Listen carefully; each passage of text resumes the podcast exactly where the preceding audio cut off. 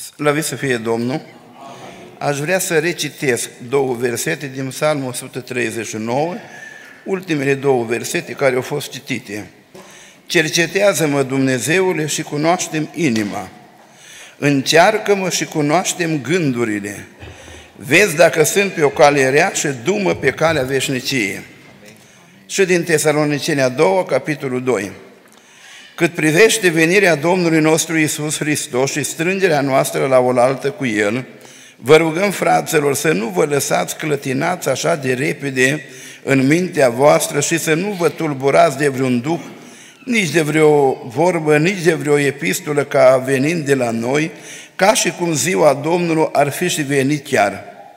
Nimeni să nu vă amăgească în vreun chip, căci nu va veni înainte ca să fie venit lepădarea de credință, și de a se descoperi omul fără de lege, fiul perzării. Amin. Vă rugăm să reluați locurile. Aș vrea mai întâi să vorbesc de responsabilitatea gândurilor noastre. Gânduri pe care Dumnezeu le cercetează și pe care Dumnezeu le cunoaște. În Filipeni, capitolul 3, versetul 15, spunea Gândul acesta, dar să vă însuflețească pe toți care sunteți desăvârșiți. Am intrat în anul 2024. Suntem la adunare, într-o sâmbătă seara. Întrebarea este, care gând ne însuflețește pe noi? Există, cum frate se ruga aici, Doamne, lasă darul deosebirii duhurilor. Există trei duhuri care pot influența, însufleți o lucrare – îi Duhul lui Dumnezeu, Duhul omului, 1 Tesaloniceni 5, 23, omul are un Duh, și Duhul diavolului. O lucrare poate fi însuflețită de unele din aceste trei duhuri. Noi nu avem capacitatea nativă să deosebim duhurilor. Omul nu e înzestrat cu așa capacitate. Și atunci e nevoie de darul deosebirii duhurilor ca să înțelegem în spatele oricărei lucrări ce duh se află. Tot astfel, vorbind de gândurile noastre, ele au sursă diferită. Gândurile pot fi date de nevoile trupești pe care le avem, că atunci când ți-e foame, te gândești numai la mâncare. Nu? Și când ți somn, te gândești unde să dormi. Nu mai poți gândi altceva. Pot fi date din mediul înconjurător evenimentele sociale care se întâmplă și știm că în Ucraina război, în Gaza e război și multe și ne gândim la astea. Pot fi însuflețite sau influențate de un duh necurat. În Ioan capitolul 13 spune că în timpul cinei după ce diavolul a pus în Iuda Iscardioteanu gândul să-l vândă, și pot să fie gânduri care vin de la Dumnezeu. Sursele sunt diferite, dar responsabilitatea gândurilor este a noastră. Și noi suntem responsabili de ce gândim și într-o zi vom fi judecați și pentru gândurile care le-am avut. Și la aceasta eu spun Dumnezeu să ne ierte pe toți. Vedeți dumneavoastră, oamenii în împrejurări diferite au uh, luat, sau în împrejurări asemănătoare, în împrejurări identice, au luat decizii diferite. Au plecat 12 iscoade ca să spioneze țara Canaanului. Oamenii aleși pe frunte, din fiecare seminție câte unul, un om foarte abil, foarte priceput, 40 de zile au iscodit Canaanul, au văzut toți același lucru. Izvoară de apă, râuri, păraie, păduri, deșert, oameni, cetăți, locurile tari, locurile slabe, rodul, că au adus un struguri din Valea Eștaol pe o prăjină. 40 de zile au văzut același lucru și au raportat când au venit același lucru. Numai că 10 au luat o decizie și doi au luat altă decizie. 10 au spus trebuie să ne alegem căpetenii, să ne întoarcem în Egipt înapoi, iar Iosua și Caleb au spus altceva. Și în numeri capitolul 14, versetul 24, Dumnezeu spune, pentru că robul meu Caleb a fost însuflețit de un alt duh. Întrebarea, care duh ne însuflețește pe noi? Arde țiclagul. Când vin ăștia 600 de oameni în cetatea Țiglag, cetatea e arsă, nevestele, copiii și averea prădate, luate toate. Poporul a plâns până n-au mai putut de plâns, atât au plâns. Unii se sfătuiau să romoare cu pietre pe David, iar David s-a îmbărbătat pe Domnul Dumnezeul lui și a strigat, adă-mi efodul. Deci aceleași împrejurări, identice, dar gândirea a fost diferită, pentru că influența a fost diferită. Mă uitam la pedepse, dacă vreți, identice. Habacuc în capitolul 2 se suie pe turnul de strajă să văd ce îmi va răspunde Domnul la plângerea mea. Și Domnul prevestește niște pedepse. În momentul când Domnul are prevestirea asta pentru evrei, unii aleg apostazia. În capitolul 2, versetul 19, unul o piatră, un lemn, măcar că n-are un duh care să-l însuflețească și aleg idolatria. Habacuc în capitolul 3, versetul 17 spune Chiar dacă vița nu va înflori, smochinul nu va da rodul, rodul, așa boile și boi, eu tot mă voi bucura în Domnul. Deci, în pedepsiri identice, alegerile sunt diferite. Unii aleg apostazia, lepădarea de Dumnezeu și idolatria, alții aleg credincioșia față de Dumnezeu. Responsabilitatea este a celor ce alege. Doi tâlhari stau pe cruce, unul la dreapta, unul la stânga. Amândoi aruncă aceleași cuvinte de ocar asupra Mântuitorului. La un moment dat, unul din tâlhari schimbă gândirea. Îl înfruntă pe celălalt și spune, nu te tem de Dumnezeu, nou ni se cuvine pedeapsa, dar neprihănitul ăsta ce-a făcut? Doamne, pomenește-mă și pe mine. Adevărat îți spun că astăzi vei fi cu mine în rai.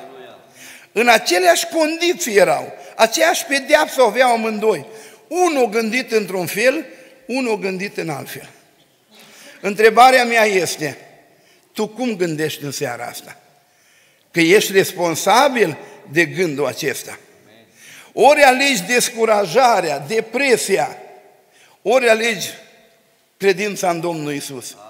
Ori alegi idolatria, ori alegi credincioșia. O echipă de misionari se îndreaptă spre Ierusalim.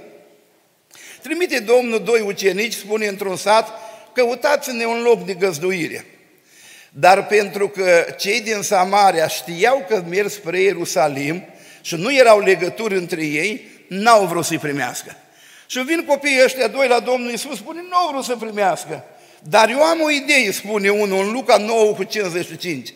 Vrei să poruncim să coboare foc din cer, cum a făcut Ilie? Știi ce le spune Domnul?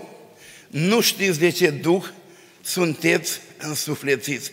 Același refuz, aceeași spidare, aceeași umilință pentru toată echipa de slujire. Unii aleg compasiunea, alții aleg răzbunarea. Noi ce alegem în seara asta? Și apoi în Filipeni, capitolul 3, Pavel vine cu niște recomandări și ne sugerează gândul care a trebuit să ne însuflețească. Spune că pentru el am pierdut totul și le socotesc toate ca o perde, ca un gunoi, față de prețul nespus de mare al cunoașterii Domnului Isus. Filipeni 3, 7 și 8 mai în jos. Deci el pune în cântare bogățiile lumii acesteia și cunoașterea Domnului și alege, îl însuflețește gândul acesta, dorința de a-L cunoaște pe Domnul. Dorința de a fi neprihănit, dar nu o neprihănire pe care o dă legea, ci neprihănirea care vine prin credința în Domnul Isus. Alege gândul de săvârșire. Eu nu cred că l-am apucat sau că am ajuns de săvârșit, dar fac un singur lucru, uitând ce este în urmă, aruncându-mă pentru ce este înainte, să ajung la țintă pentru premiul chemării ceresc, Filipeni 3 cu 14. Și vine în versetul 15, repet, gândul acesta să ne însuflețească, dar pe toți. Doamne ajută-ne la asta! Eu am fost uh, toată viața mecanic locomotivă, adică toată viața și, și alte funcții pe lângă asta.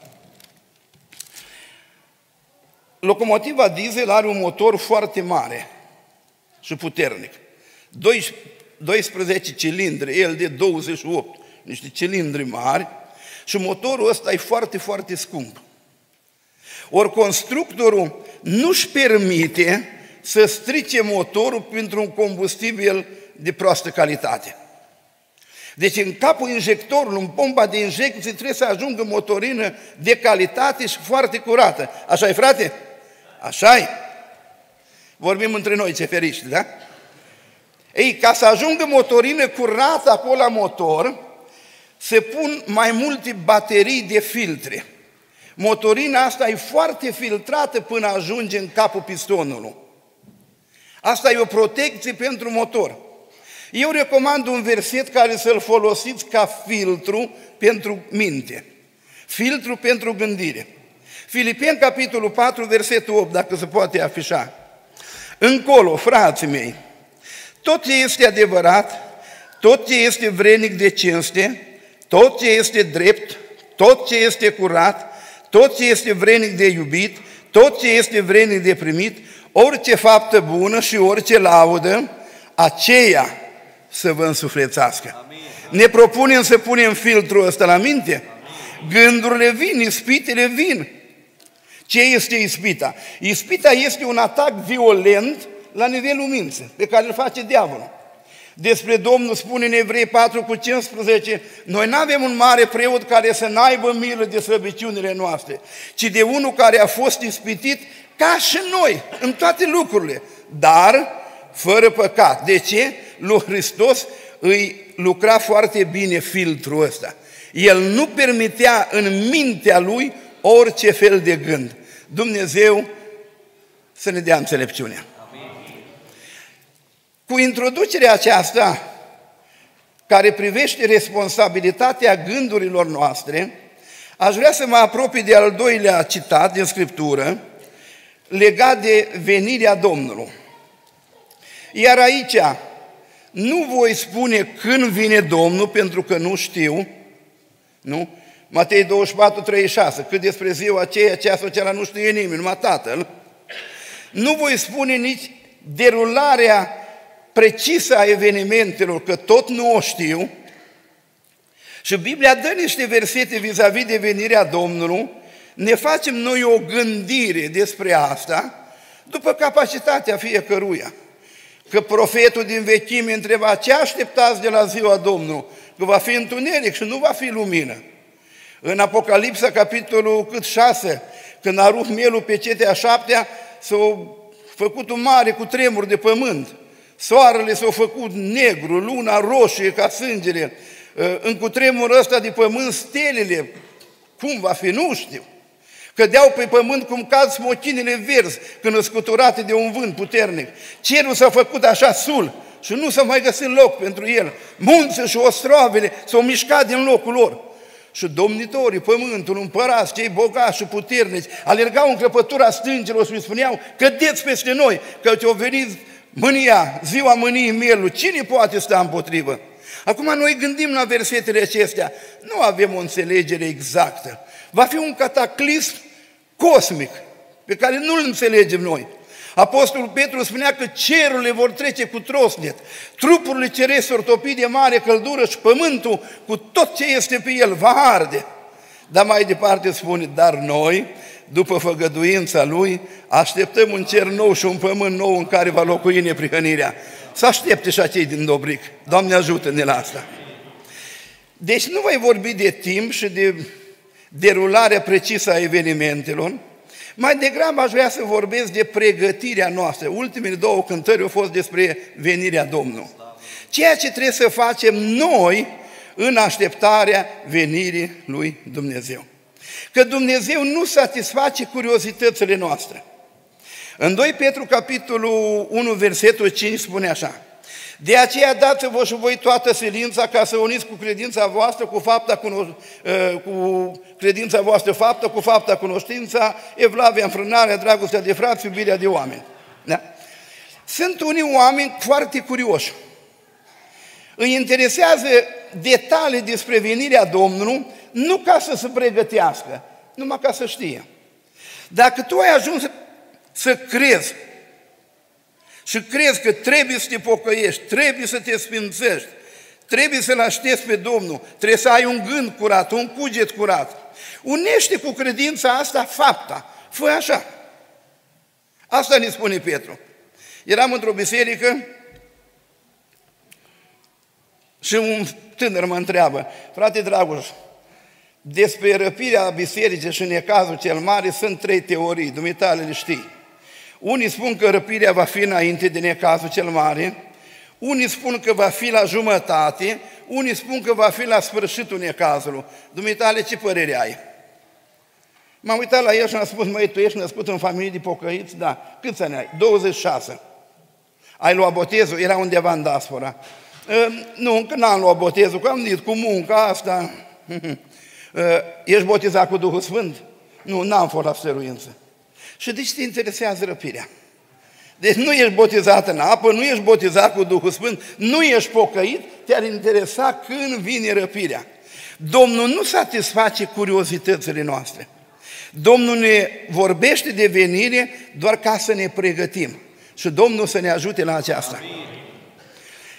Când vorbim despre venirea Domnului și despre mântuirea noastră, scrie în Evrei capitolul 2, versetul 2. Căci dacă cuvântul vestit prin înger s-a dovedit de, nestăgă, de nezdruncinat și dacă orice abatere o primit o dreaptă răsplătire, cum vom scăpa noi dacă stăm nepăsători față de o mântuire așa de mare? Noi ne aflăm între două veniri ale Domnului. Mi-am propus să vorbesc despre asta, că am vorbit recent despre venirea Domnului și frații au spus, măi, bun a fost cuvântul ăsta pentru adunare. Și dacă a fost pentru aceea, poate e bun și pentru noi, că e din Scriptură, da? Noi ne aflăm între cele două veniri ale Domnului. Prima venire ca mântuitor, a doua venire ca judecător. Prima venire s-a consumat, acum 2000 de ani, a venit, s-a născut Hristos în lumea noastră, prin Fecioara Maria, și noi avem o două, trei luni de când asta cântăm. Că s-a născut Iisus și colindăm și poeme și predici, multe, multe, multe. Câteodată să mai spun și minciuni. Am auzit o cântare, astăzi s-a născut Iisus, astăzi s-a născut Iisus, și eu m-am ridicat la Amvon și a spus, fraților, îmi dați voie să vă spun câteva minciuni de la Amvon. Și tot adunarea o tăcut. Zic, promit că vi le spun frumos. Și nu m-o lăsa să spun. Zic, bine, atunci am să vi le cânt, că prin cântare le primiți. Hristos s-a născut pe 25 decembrie? Nu. Hristos s-a născut odată, o trăit, o murit, o înviat, s-a înălțat și viu, slăvit să fie El că nu putem rupe foile din Scriptură, că eu predic de nașterea Domnului, noi cântăm de nașterea Domnului, fără să intoxicăm adunarea prea mult, așa, dar trebuie să fim atenți și la ce cântăm și la ce predicăm. Să ne dea Domnul pricepere și aici. Amin. Deci prima ă, venire s-a consumat. Eu am spus că eu văd creștinătatea că merge spre evenimentul ăsta a revenirii Domnului, dar merge cu capul sucit la spate. Tot iesele, tot abur, tot boi, tot magi, tot paie, știi? Și când întorcem capul, dăm cu capul în venirea Domnului. Ca a doua venire a Domnului, ca judecătorii, foarte aproape. Încă puțin, Evrei 10, 37. Foarte puțină vreme. Și cel care a zis că vine, va veni și nu va zăbovi. Cred că ar trebui să ne concentrăm un pic mai mult pe a doua venire, aceea de judecător și să fim pregătiți pentru asta. La prima venire a Domnului Isus am întâlnit cel puțin trei categorii de oameni. Oameni nepăsători și ignoranți. Oameni amăgiți și confuzi și oameni sfinți și călăuziți. Spunea Moise în cartea Deuteronom că dintre voi va scoate Dumnezeu un proroc ca mine, de el să ascultați. Cei mai mulți evrei au uitat. Își aduceau jertfele la templu, împlineau ritualurile și plecau acasă liniștiți. Nu interesa. Dacă au venit magii de la răsărit din depărtare, îi îl întreabă pe Irod unde s-a născut împăratul. Irod s-a tulburat, toată cetatea s-a tulburat. Vin mai mari poporul și spune în Betleemul din Iudeea. Se duc magi în Betleemul din Iudeea, dar cei de acolo nu se duc. Nu interesa oameni nepăsători și oameni ignoranți, nu știau prea multe. Că în Ioan, capitolul 7, versetul 49, însă și preotul lor le spune, dar norodul ăsta care nu știe legea e blestemat. Așa erau considerați, care nu știau legea. A doua categorie de oameni, oameni confuzi, oameni amăgiți. Întreabă Irod, unde trebuie să nască? Matei 2 cu 5. În Betleemul din Iudeea și în continuare, da? Pentru că știți prorocia, și tu, Betleem, e frata, nu ești nici de cum cea mai neînsemnată ce, ă, cetățuie, că din tine se va naște căpetenia poporului meu. Ei știau unde trebuia să nască. S-au născut acolo. Hristos a făcut semne minuni și a spus, dacă nu mă credeți pe cuvintele mele, credeți-mă pentru lucrările care fac. O înviat morți, o curățit leproși, o vindecat bolnave, o mulți pâine, o potoli furtuna. Nu erau astea semne destule să demonstreze Dumnezeirea? Dar vine în capitolul 26 din Matei, cu versetul 63, însăși marele preot, foarte indignat, spune, te jur pe Dumnezeu cel viu să-mi spui, ești tu Hristosul? Ești tu Fiul lui Dumnezeu? Dar nu știi că e Fiul lui Dumnezeu? De ce atâta confuzie în capul tău? S-a născut acolo unde era prevestit. O făcut lucrări de Dumnezeu. Și acum îl întreb, ești tu? Și Domnul îi spune, da, sunt. Ba încă vei vedea pe fiul omului venind pe nor. O crezut marele preot. Și o rupt hainele, nu mai avem nevoie de martori, o hulit. Oameni confuz. Știau de venirea Domnului, dar nu știau ce trebuiau să știe. Amăgiți Spuneam de cei doi ucenici care mergeau pe drumul Emausului, vorbeau între ei. Li se alătură un străin și întreabă ce cu vorbele astea? Măi, tu ești singurul străin care nu știi ce s-a întâmplat cu Isus, prorocul la puternic în fapte și în vorbe. Noi trăgeam nădejde, dar a fost omorât, îngropat. Și acum, bancă niște femei de ale noastre ne-au pus în uimire, zicând că a fost la mormânt și ar fi găsit mormântul gol și ar fi văzut o vedenie de îngeri care le-au spus, nu căutați pe cel viu între cei morți. Ce era în cap la oamenii ăștia oare? Și să uită Hristos, o, oh, ne priceput și zăbavniți cu inima când e vorba să pricepeți tot ce au spus Scripturile. Câtă confuzie în mintea lor. Dar la venirea, prima venire, erau oameni sfinți și călăuziți de Domnul că bătrânul Simeon, mâna de Duh, îți duce în templu, e un bebelaș hambrașă și îi spune, Doamnă, și acum slobode pe robul tău în pace, că ochii mei au văzut mântuirea lui Israel. Unde era mântuirea lui Israel? În copilașul ăla mic. De unde știa? Duhul Sfânt l-a mânat la templu, Duhul Sfânt i-a descoperit. La a doua venire a Domnului, eu cred că cele trei categorii se vor afla pe pământ. Oameni nepăsători, oameni confuz, amăgiți în tot felul și oameni sfinți care îl așteaptă pe Domnul. Eu aș vrea să dau câteva indicii de cele trei categorii. Dumneavoastră să fiți atenți că în Isaia 44 cu 5 spune altul se va scrie cu mâna lui. La urmă luați pana conștiinței și vă treceți în una din categoriile acestea. Te treci fie la nepăsător, fie la un om amăgit, fie la un om sfânt. La urmă facem uh, socoteala asta, da? Cum adică poți să stai nepăsător? Repet versetul din Evrei 2 cu 2. Cum vom scăpa noi dacă stăm nepăsători față de o mântuire așa de mare? Și 3. Cum pot să stau nepăsător față de mântuire? Că doar mântuirea, spune în Efesien, capitolul 2, versetul 8, că prin har ați fost mântuiți, prin credință. Mântuirea vine prin credință. Voi aveți credință? Amin. Slavă Domnului! Eu cred că s-a născut Hristos, că a murit în locul meu, prin sângele Lui am iertare de păcate, eu mi-am făcut rost de mântuire. Dar Iacov vine în capitolul 2, versetul 26 și spune așa, căci după cum trupul fără Duh este mort, tot așa și credința fără fapt e moartă. O întrebare logică. Pot fi mântuit printr-o credință moartă? Tu de care credință ai? În 2 Corinteni, capitolul 13, versetul 5 spune Pe voi înși vă cercați-vă, pe voi înși vă încercați-vă dacă sunteți în credință. Înseamnă că această credință se poate testa, se poate dovedi, ca și mântuirea. Frații mei, eu cred că mântuirea nu e un instant. Unii au teoria că odată mântuit, pentru totdeauna mântuit și că mântuirea nu se mai poate pierde. Biblia spune altceva.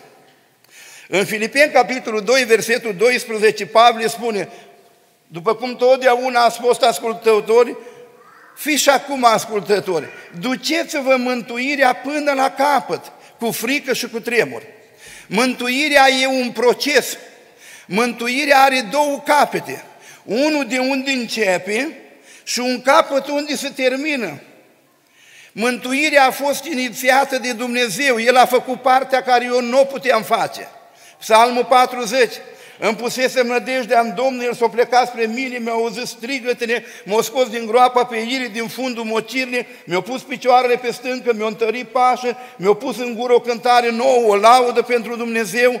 Mulți au văzut lucrul acesta, s-au temut că pocăința trebuie văzută și de alții. Unii spun, eu sunt pocăit în inima mea, dar nu mai vede nimeni și asta nu-i bun. Acolo spune, mulți au văzut. Lucrul ăsta eu nu-l puteam face, eu nu mă puteam mântui singur. O venit Hristos și m-a scos de acolo Aleluia. prin jertfa Domnului Isus. Ăsta e capătul de unde a început mântuirea. Dar mântuirea e un parteneriat. Eu trebuie să-mi fac de acum partea mea. Și eu trebuie să-mi duc mântuirea până la capăt. Dumnezeu să ne ajute. Așa cum credința are semne care însoțesc credința, așa și mântuirea are lucru care o însoțesc. În Evrei, capitolul 6, versetul 9 spune, Măcar că vorbim astfel, fraților, de la voi așteptăm lucruri mai bune și care însoțesc mântuirea. Care sunt lucrurile care însoțesc mântuirea? Credința trebuie demonstrată. Mântuirea trebuie însoțită de alte lucruri. Eu am ales ca model fapte capitolul 2. Predică Apostolul Petru, în versetul 37. După ce au auzit ei aceste cuvinte, au rămas străpunși în inima lor și au zis lui Petru și celorlalți, fraților, ce să facem? Pocăiți-vă, le-a zis Petru, și fiecare din voi să fie botezat înspre iertarea păcatelor, apoi veți primi darul Sfântului Duh, căci făgăduința aceasta e pentru voi și copiii voștri, oricât de mare număr va chema Domnul Dumnezeu la mântuire. Și cu multe alte cuvinte îi sfătuia, îndemna și spunea, mântuiți-vă din mijlocul acestui neam ticălos. Petru spune aici la mântuire trei condiții. Pocăință, botez în apă și botez cu Duhul Sfânt. Asta nepăsător față de mântuire e atunci când stai nepăsător de condițiile acestea ale mântuirii. Nu intru în detalii, aș vrea să trec mai departe în predică, dar la noi am avut un om care a mers la adunare peste 30 de ani. Niciodată nu a luat boteză. Va în fire, nu te botez. Ce mai tâlharul a fost botezat, o mers în rai. Fraților, noi nu predicăm excepțiile care sunt a lui Dumnezeu. Nici în căsătorie, nici în mântuire, astea excepțiile le face Dumnezeu. Noi predicăm regula. Și regula este asta. Pocăință, botez în apă și botez cu Duhul Sfânt. Astea sunt condițiile de mântuire. Mi-am propus să nu intru în detalii în condițiile astea. Mai spune Pavel Timotei, capitolul 4, versetul 14. Nu fi nepăsător de darul care este în tine și care ți-a fost dat prin punerea mâinii către ceata prorocilor sau prezbiterilor. Sunt îndobrit cu oameni care au primit darul de la Dumnezeu? Lucrăm cu ele? Că dacă nu lucrezi cu darul, intră în categoria celor nepăsători.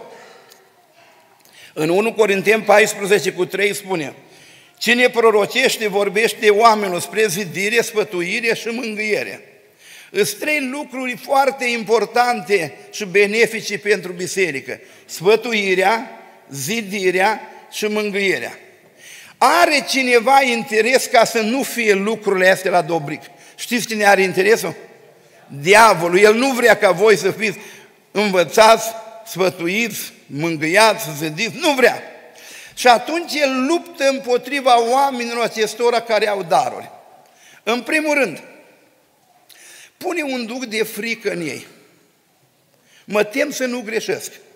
Ăla care a primit un singur talent, l-a pus în ștergar și când a venit stăpânul, ia ce a tău, mi-a fost frică că ești un, ma, un om aspru. L-a lăudat stăpânul? Cum i-a spus?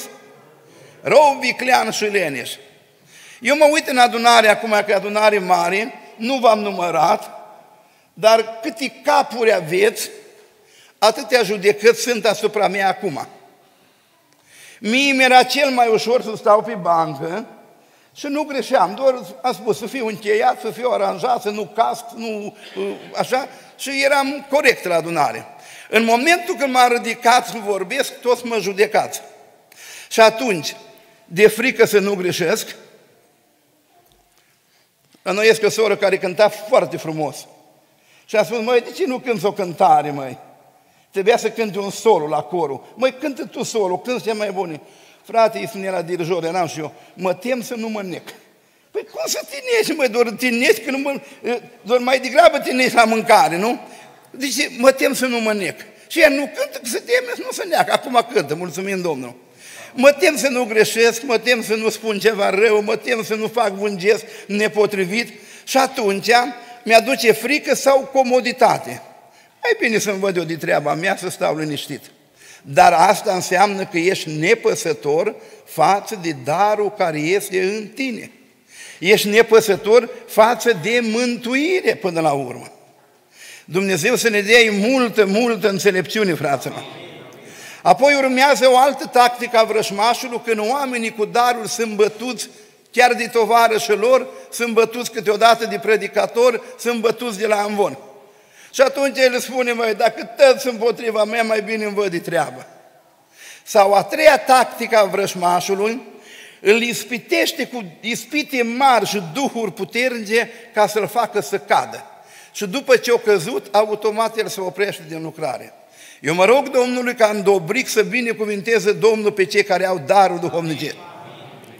Să le mulțească, să ruga aici un frate, Doamne, lasă darurile Duhului Sfânt.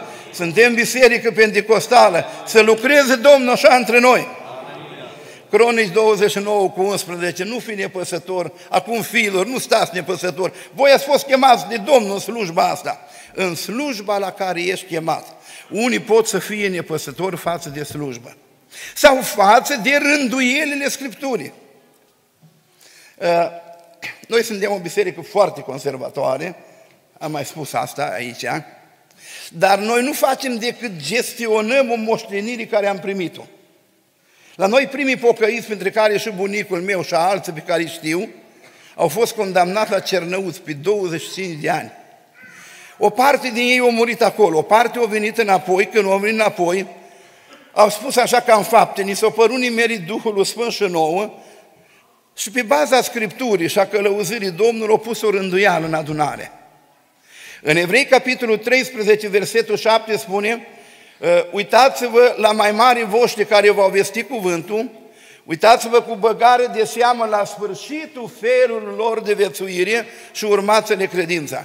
Oamenii ăștia care au suferit pentru Domnul, oameni proroci, oameni călăuziți, au pus o rândeală, au gătat frumos. La noi când a murit fratele Vasile Axint, imediau frații la el, duminică au fost în adunare, s-au îmbolnăvit, joi l-au mormântat. Și spunea, frate Vasile, cine mai spui? Băi, ce să vă spun, pocăiți-vă, și ca un tată îi sfătuia pe toți frații ce au de făcut. La un moment dat s-a oprit și a spus, mă, eu am plecat, uite, vine o delegație de îngeri ca să mă duc acasă. S-a luminat fața și a plecat. Îți demn de urmat oamenii ăștia? Atunci de ce intrăm în negocieri? vrând să schimbăm câte ceva. Uh, s-a dus uh, împăratul Ahazia, s-a dus la Damasc. Și acolo a văzut un altar care tare i-a plăcut lui. A făcut o schiță și a trimis la preotul Urie și a spus, până vin eu, schimb altarul care este în templu. Ia-l de pe marea aia de boi, 24 de boi, schimbă-l, pune pe altarul ăsta. Pe ăsta mi-a dus jertfă de dimineață, jertfă de seară, arde tot, jertfă de mulțumire. Cât despre altarul vechi, nu-mi pasă de el. Sunt atâția cărora nu le pasă de rânduiala veche, de linia melodică a cântărilor vechi. Eu v-am spus, când a venit pandemia, eu am fost ceferit toată viața. Mă ducem la ora 2 la servici, vinem la ora 1, vinem la ora 3. Nu eram atât de sfânt să-mi scol casa, hai că a venit tata la 4 dimineața să ne rugăm. Când a venit pandemia și am fost închiși în casă, ne-am propus, noi facem program de adunare. Atât m-am simțit de stingher când eu cu copiii, cu soția, trebuie să fac adunare. Să cântăm o cântare. Eu cântam niște cântări, îi spunea, tata, lasă cântările astea. Numai nu ne înțelegem la cântare. Până la unul am înțeles, băi, eu cânt una veche și voi una nouă. Dar le verificam să fie cântări. Niște cântări care n-au nici mesaj, nici linii melodică, n-au, nu au aproape nimica. Și nu intrăm în detalii despre cântare, că am multe de spus. Vorbim de învățătura despre nașterea de copii, de ținuta decentă, vorbim de umplerea cu Duhul Sfânt, sunt niște rânduieli puse de Scriptură. Acum vin tot felul de întrebări, dai nevoi, condiții de mântuire, botezul și am spus că nu intrăm în detalii. A fi nepăsător față de mântuire, că nu-ți pasă de rânduielile Scripturii pus acele vechi, originale. Dumnezeu să ne ierte de asta. Încă un amănunt. Cei din tâi creștini își vindeau averile, ogoarele, dădeau banii apostolilor și le împărțeau după nevoia fiecăruia. Expresia, după nevoie.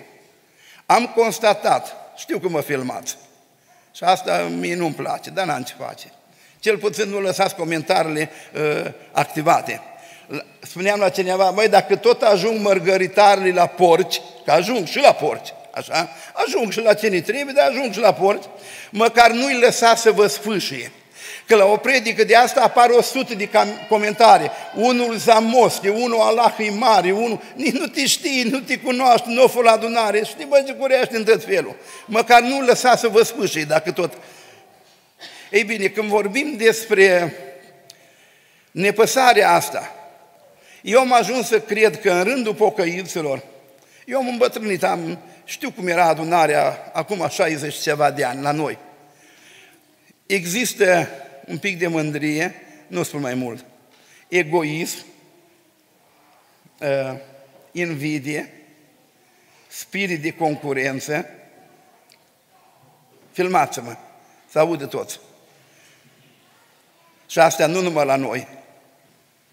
Familii care merg de două ori pe vară în concediu, că au bani și patroni, și familii care n-au pâine la copii. Dar la răpire o să mergem toți împreună. Nu ne cunoaștem nevoile, suntem nepăsători față de nevoile altora. În biserica primară nu era starea asta. Ei împărțeau după nevoie. Și aici trec repede, că e o predică lungă. După nevoie. Noi nu ne cunoaștem nici familie, nici nu știm cum ne cheamă bine, frați și surori în adunare. Nu să mai știm nevoile și trebuințele. Și al treilea lucru, ei erau nelipsiți de la templu în fiecare zi și vă întreb cum stați cu părtășia frățească, cu prezența la adunare. Acum vreo 2-3 ani am fost invitat ca predicator la o evangelizare. O adunare mai mică, nu așa de mare ca a voastră. Era invitat la cântare fratele Nicu Iurean de la Sălicea, Beni Cibu de la Daie Română și alții. Măi, eu eram invitat și aproape că n-avea loc să-mi deie.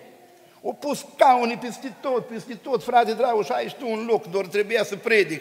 Și m-a găsit și mie un loc, arhiplină. O cântat tineri, o cântat o fanfară, nu știu ce aveau. Acum, poate, o luni de zile, Mergând în drumul meu spre Ardeal, era joi seara și am spus, mă, hai să intru aici iară. Am rămânes cu o impresie frumoasă. La ora șase începe adunarea. Un băiet a venit pe la ora șase și o descuia, stâns, frig, întuneric. Băi, la cât începe adunarea? La șase. Am intrat în adunare, pe la șase și 20 au început să vină la adunare. Și în seara aceea au venit patru frați și parcă șapte surori. Și eu spun, dar despre voi avem o altă amintire, o plăcută amintire, când era cu har, unde Nu vin frați la adunare. Frații mei, vestice care ne-au adus nouă Biblie și misionari, eu am fost acolo. Am fost în adunările lor de băștinați, și la englezi, și la suedezi, și la norvegieni, și la scoțieni. Și am vrut să văd cum e acolo. O răceală totală. Prin Anglia, biserici mari, catedrale sunt închise. De ce? Când se vor închide adunările noastre, ei le țin închise că nu vin la adunare. Și când adunările de români, frață, au închiriat localurile și vin cu cățel, cu purcel, vorba român, cu copii, cu gălăgii, cu cărucioare, stau în picioare, întreabă un păstor, ce le faceți, mă, cum îi aduceți? Noi le dăm biscuiți, le-am făcut mini, uh, mese de tenis, le dăm ceaiuri și tot nu vin tineri. Eu mă întreb, suntem mai pocăiți sau un pic mai întârziați? Și mă întreb peste 50 de ani, cum o să fie adunarea din Dobric? Mă întreb, că nu știu, n-am nicio descoperire. Și nu vreau nici să acuz. La noi în sat era un medic, când a terminat el facultatea, a venit din Vaslui și a fost, a trăit până la 80 și ceva de ani. Mai venea și la adunare câteodată, mai ales în îndemne să donăm sânge, că avea și el norma lui de sânge. Și venea și, domn doctor, cine mai vine la adunare? El era foarte ortodox. Domnul Croitoru, eu sunt aici de acum 60 de ani. Știu cum erau pocăiți în Bosancea cu 60 de ani și văd cum sunteți acum. Dacă s-ar scula bunicii voștri, nu știu dacă v-ar recunoaște că sunteți frați cu dânsă. Și noi, zic că o arătăm bine, biserică conservatoare. Și îmi spune el, noi ortodoxi suntem din 1054 de la Marea Schismă. Ortodoxia nu a început așa, a început bine. Și ne-am păstrat până acum așa. În 200 de ani voi cum o să fiți? Voi v-ați gândit odată, frați din Dobric, peste 100 și ceva de ani, ce o să fie la Dobric? O să bată vântul ăla al nepăsării din vest, o să vină și la noi, o să veniți la adunare mai des, o să fiți mai interesați de cântare, de cor, de daruri, de predică, de binefacere? Sau o să fim nepăsători? Fiind nepăsători de lucrurile astea, suntem nepăsători față de mântuirea asta așa de mare. În preajma revenirii Domnului Isus, mă uit la ceas, a trecut, a trecut tare repede. În preajma revenirii o să fie o categorie de oameni nepăsători, nu mai predic prezența în adunare, că am predicat altă dată. A doua categorie de oameni, aș vrea să intrăm rapid aici și apoi spun amin. Oameni amăgiți. Spunea Apostolul Pavel aici, nu vă lăsați clătinați, tulburați și amăgiți. În partea asta la spune rătăciți. Diavolul are interes ca să fie pocăiță, în preajma revenirii Domnului să fie amăgiți, cu mijloace de amăgire. Care sunt mijloacele de amăgire care le folosește diavolul? În primul rând, învățătura. În Evrei, capitolul 13, versetul 9, spune Nu vă lăsați amăgit de orice fel de învățătură străină. Sunt acolo învățături străine. Și învățăturile astea, dacă nu suntem atenți, încet, încet intră în adunare. Fraților, Domnul Iisus când a venit a fost perceput ca un învățător. Ioan 13. Voi îmi ziceți Domnul și învățătorul și bine faceți, pentru că sunt. Hristos a fost un învățător. Învățătura ocupa un loc de frunte în biserică. Fapte 2 cu 42. Ei stăruiau în învățătura apostolilor. În Galaten, capitolul 4, versetul 3, există robia învățăturilor. Fiecare om este rob învățăturii pe care o are. Ortodoxul merge la biserică, sărută icoane, dă cu aghiazmă, să face cruce. Știți de ce? Așa a fost învățat. Sâmbătașul, adventistul, ține ziua șepte, o sfințește, nu face nimic, dă zăciala, reformiște, nu mănâncă carne. Știți de ce? Ei așa au fost învățați. Noi, penticostale de la Dobric, botez cu Duhul Sfânt, vindecări, rugăciuni, prorocii. De ce? Așa am fost învățați. Acum, ca cineva să schimbe credința sau măcar religia, el trebuie să schimbe învățătura. Trebuie să spună, domnule, învățătura asta nu-i bună, uite, am luat învățătura asta la că asta e bună. Pentru că omul este rob învățăturii pe care o are. Diavolul știe asta. Și pentru că știe asta, el vine cu amăgire la nivelul învățăturii. Eu mă rog Domnul pe voi să vă păzească. Amăgiri în ce privește conținutul. Petru se confruntă cu unii, în a doua Petru capitolul 3, de la versetul 3, 4, 5 în jos, să știi că mai înainte vor veni batjocoritori care vor trăi după poftele lor și vor zice, unde e făgăduința venirii Lui? Că de când nu a dormit părinții noștri, toate sunt ca la începutul zidirii. Unii care contestă revenirea Domnului. Nu e niciun sfârșit, vorba lui Eminescu, că morți sunt cei muriți, dar nu e așa nu e așa? Există o revenire a Domnului Isus. Petru îi înfruntă pe ăștia. Când adin să facă, nu știu că din oare era un cer și un pământ scos din apă și cu ajutorul apei și că cerul și pământul de acum sunt păzite și păstrate prin același cuvânt pentru ziua din judecată.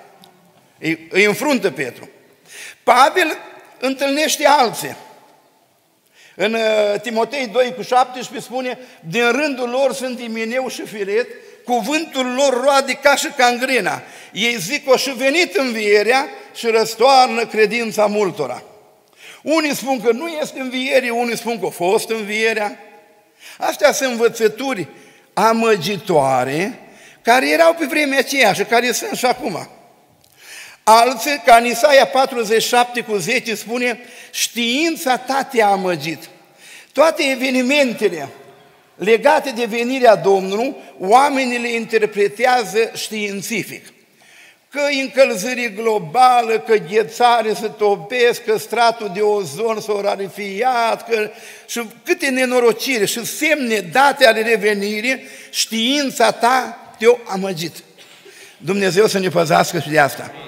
În Coloseni, capitolul 2, versetul 8 spune nimeni să nu vă amăgească cu o filozofie, cu amăgiri de șarte, cu datinile oamenilor.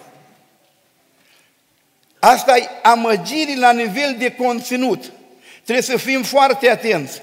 Nici aceia care spun că nu-i venire, nici aceia care spun și este un cult religios că Domnul și venit, nici interpretarea științifică a semnelor, nici datinele omenești nu fac parte din învățătura asta.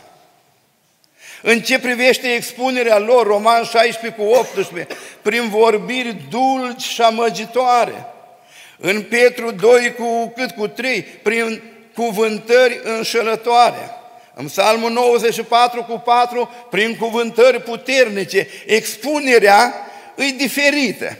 Unii vorbesc puternic ca un lider politic, alții vorbesc blând și amăgitor, numai, numai să îi înșele. Dumnezeu să ne păzească, fraților. Amin. Alții se hazardează să dea pronosticuri.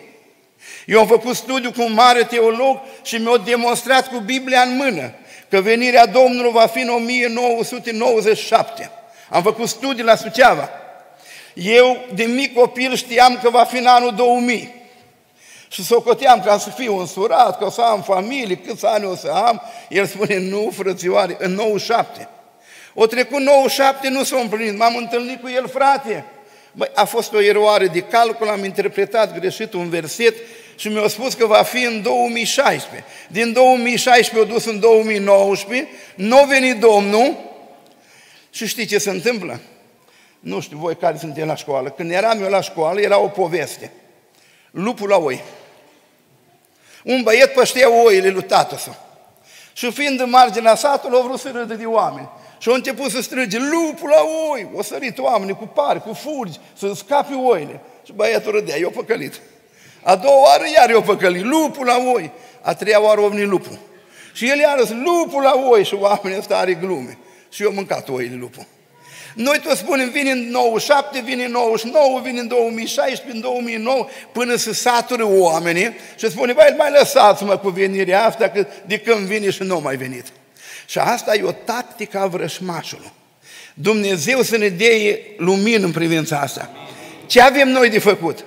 Iudeii din Bereia, din fapte 17 cu 11, aveau o inimă mai, mai aleasă ca cei din Tesalonic. Tot ce li se spunea, ei cercetau Scripturile să vadă dacă e așa. Frații mei din Dobric, au mai fost la voi de câteva ori. Vă rog, nu mă credeți pe ce v-am spus eu. Chiar vă rog, nu mă credeți. Dar credeți Evanghelia. Aleluia. Cercetați Scriptura să vedeți ce spune Scriptura. Și în 1 Ioan 2 cu 27 spune, și după cum ungerea pe care o aveți, care nu e o minciună, ci e adevărată, ungerea asta vă învață toate lucrurile. Domnul să dea ungerea asta. De aia e nevoie de plinătatea Duhului Sfânt. De aia e nevoie de darul deosebirii Duhului. De aia e nevoie să cercetăm Scriptura. Domnul să ne ajute. Amăgire, pune înapoi ceasul. Amăgire prin învățătură. Amăgire prin carisme false. Carisme false. Astea la Pentecostale așa prind de numai numai. Spune Ezechiel 14 cu 9, de unul care nu-i pocăit, dar insiste la proroc cu un răspuns de la Domnul. Domnul va nimici. Și pe el la care cere răspuns și pe cel la care îi prorocește. În Deuteronom, capitolul 13, dacă un proroc are o prorocie și se împlinește, dar spune, hai de, după alți Dumnezeu. Dumnezeu vrea să te încerce. Eu promovez foarte mult lucrarea de prorocie. Mi-e dragă, umblu cu proroci. Aia autentică și adevărată. Domnul se lasă proroci veritabili aici. În 2 Tesaloniceni 2, cu 9 spune așa, arătarea lui se va face prin puterea satanii, cu tot felul de minuni, de semne și puteri mincinoase. Pseudo-minuni. La unii o crescut piciorul, la urmă o durut capul și parcă nu-l mai doare. Vin vindecătorii cu camera de filmat în urma lor și pun pe internet. Oameni buni, nu vă lăsați să amăgiți. Hristos nu împarte slava cu nimeni. Așa spune Isaia, slava e a mea, slava mea nu o dau altora, nici la un predicator, nici la un păstor, nici la un președinte, la nimeni. Toată slava e a Domnului Isus. Acum când eu umblu după slavă și mă postez ce a făcut Dumnezeu cu mine, aici e o problemă, este o amăgire. Dar în Apocalipsa, capitolul 13, versetul 14, spune că va avea putere scoboare foc din cer. Vă dați seama?